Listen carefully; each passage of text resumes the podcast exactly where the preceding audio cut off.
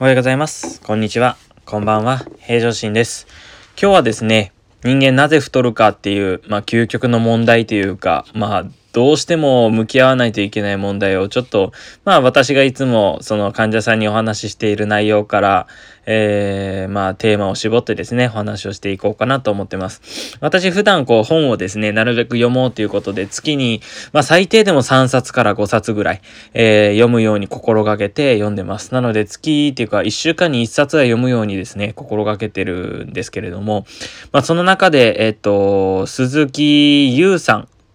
の書かれた最高の体調っていう本がもう本当に面白くてですね、その中から引用させてもらうこうワードがもう的確で、えー、患者さんとかいろいろ話してると、うわ、なるほどっていう風に返ってくるので、その中から僕のお気に入りなところをちょっと紹介させていただこうかなと思います。そのまま喋るとまずいので、僕なりな解釈も含めてですね、えー、お話をさせていただきます。興味のある方はぜひ読んでみてください。で、えっと、まあそもそも、人間の体ってですね、まあ、僕もよく使っていることなんですけど、そもそも人間の体って太るようにできてないんですよ。太るようにできてないっていうのは語弊がありますね。太ってはしまうんだけれども、もともと生命として人間が動物として生きていく中では太るはずがなかったんですよね。もちろんそれが文明が発達して、えー、食料の豊富、食料が豊富になったことによって、えー、肥満になっていったっていうことがあります。よくこう聞きますよね。食品のこう欧米化が起きたりとか。まあファストフードがね、手軽にこう食べれるようになったりとか。今も食事で基本困りません。なので患者さんがこう来る中で特にですね、特に膝が痛い人と腰痛の人っていうのは基本運動不足。もしくは運動不足による、えっと、肥満が挙げられるわけです。なので、えー、まあその一文を見た時にハッとしたのはですよ。私たち人間の脳の食欲、食欲の中枢っていうのは、およそ200万年前に発達したそうですよ。200万年前ですよ。200年前じゃなくて。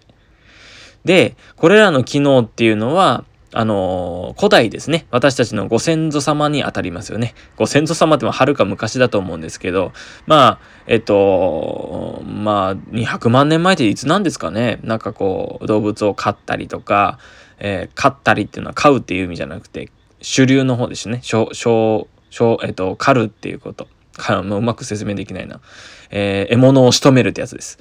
えー、して、えー、自分で穀物を育ててっていう風な環境で育っ、えっ、と、環境にいた、え人間のことですね。なので、ほとんどカロリー自体、えー、摂取カロリーってよく何キロカロリーって言いますけど、カロリーが低い食品しかそもそもその時代っていうかその年代にはなかったと。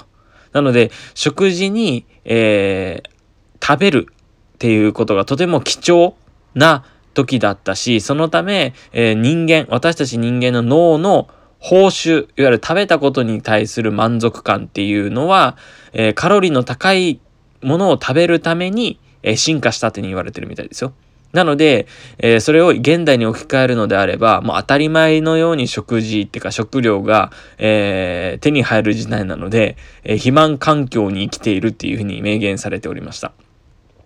だから本当に古代では多分なかったと思うんですよね、肥満っていうことが。なので、その私たち人間と、その環境のミスマッチが起きてることによって肥満っていうのは出てきた。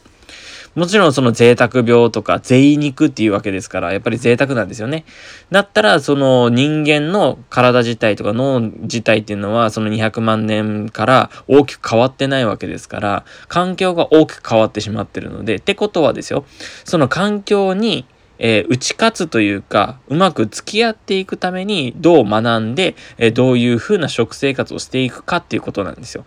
もともと太りやすい体質っていうものあるかもしれないんですけど、そうではなくって、環境から変えてしまえばいいっていうことなんですよね。よくこう環境を変えるっていう題材で僕がお話しするのは、じゃあ日本人、僕娘もいますが、日本人って生まれた人が育っていく中で、日本人の家かん家庭環境の中でいきなり英語喋るわけないじゃないですか。だ両親が日本語を喋っていて、その会話の中で、ある程度なコミュニケーションスキルとして日本語を覚えて、実際小学校、中学校と義務教育を受けていくと。っていうことなので、環境が変われば、おのずとそういう言語だったり変わるっていうわけなので、えー、話を戻すと、環境をいかに変えていくか。だから、えこちらに来た人たち、えうちに来た人たちがダイエット目的で来るのではなく、結果、ダイエットしないと自分の体の痛みとかっていうのは解決できないっていうお話をした時に、じゃあ、環境から変えていきましょうっていうお話をしていくわけです。あの、頭ごなしにあなたはこれしなさい、あれしなさいっていうような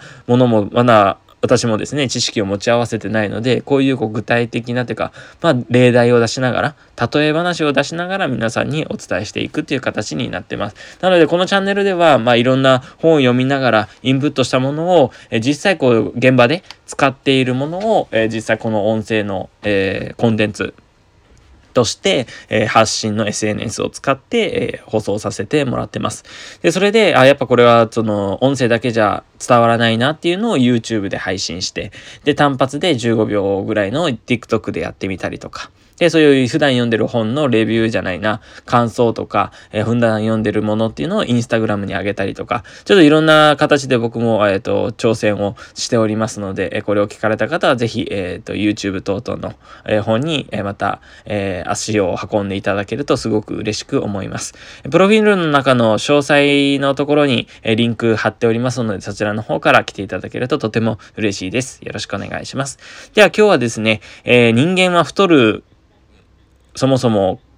あのー、体の状態ではないと。で、えー、200万年前から、えー、自分たち、私たち人間の脳は、もうその進化が、まあ、止まってるというか、そういう風な、えー、作りになっているっていうことで、肥満に対してお話をさせていただきました。ご清聴ありがとうございました。それではまたお会いしましょう。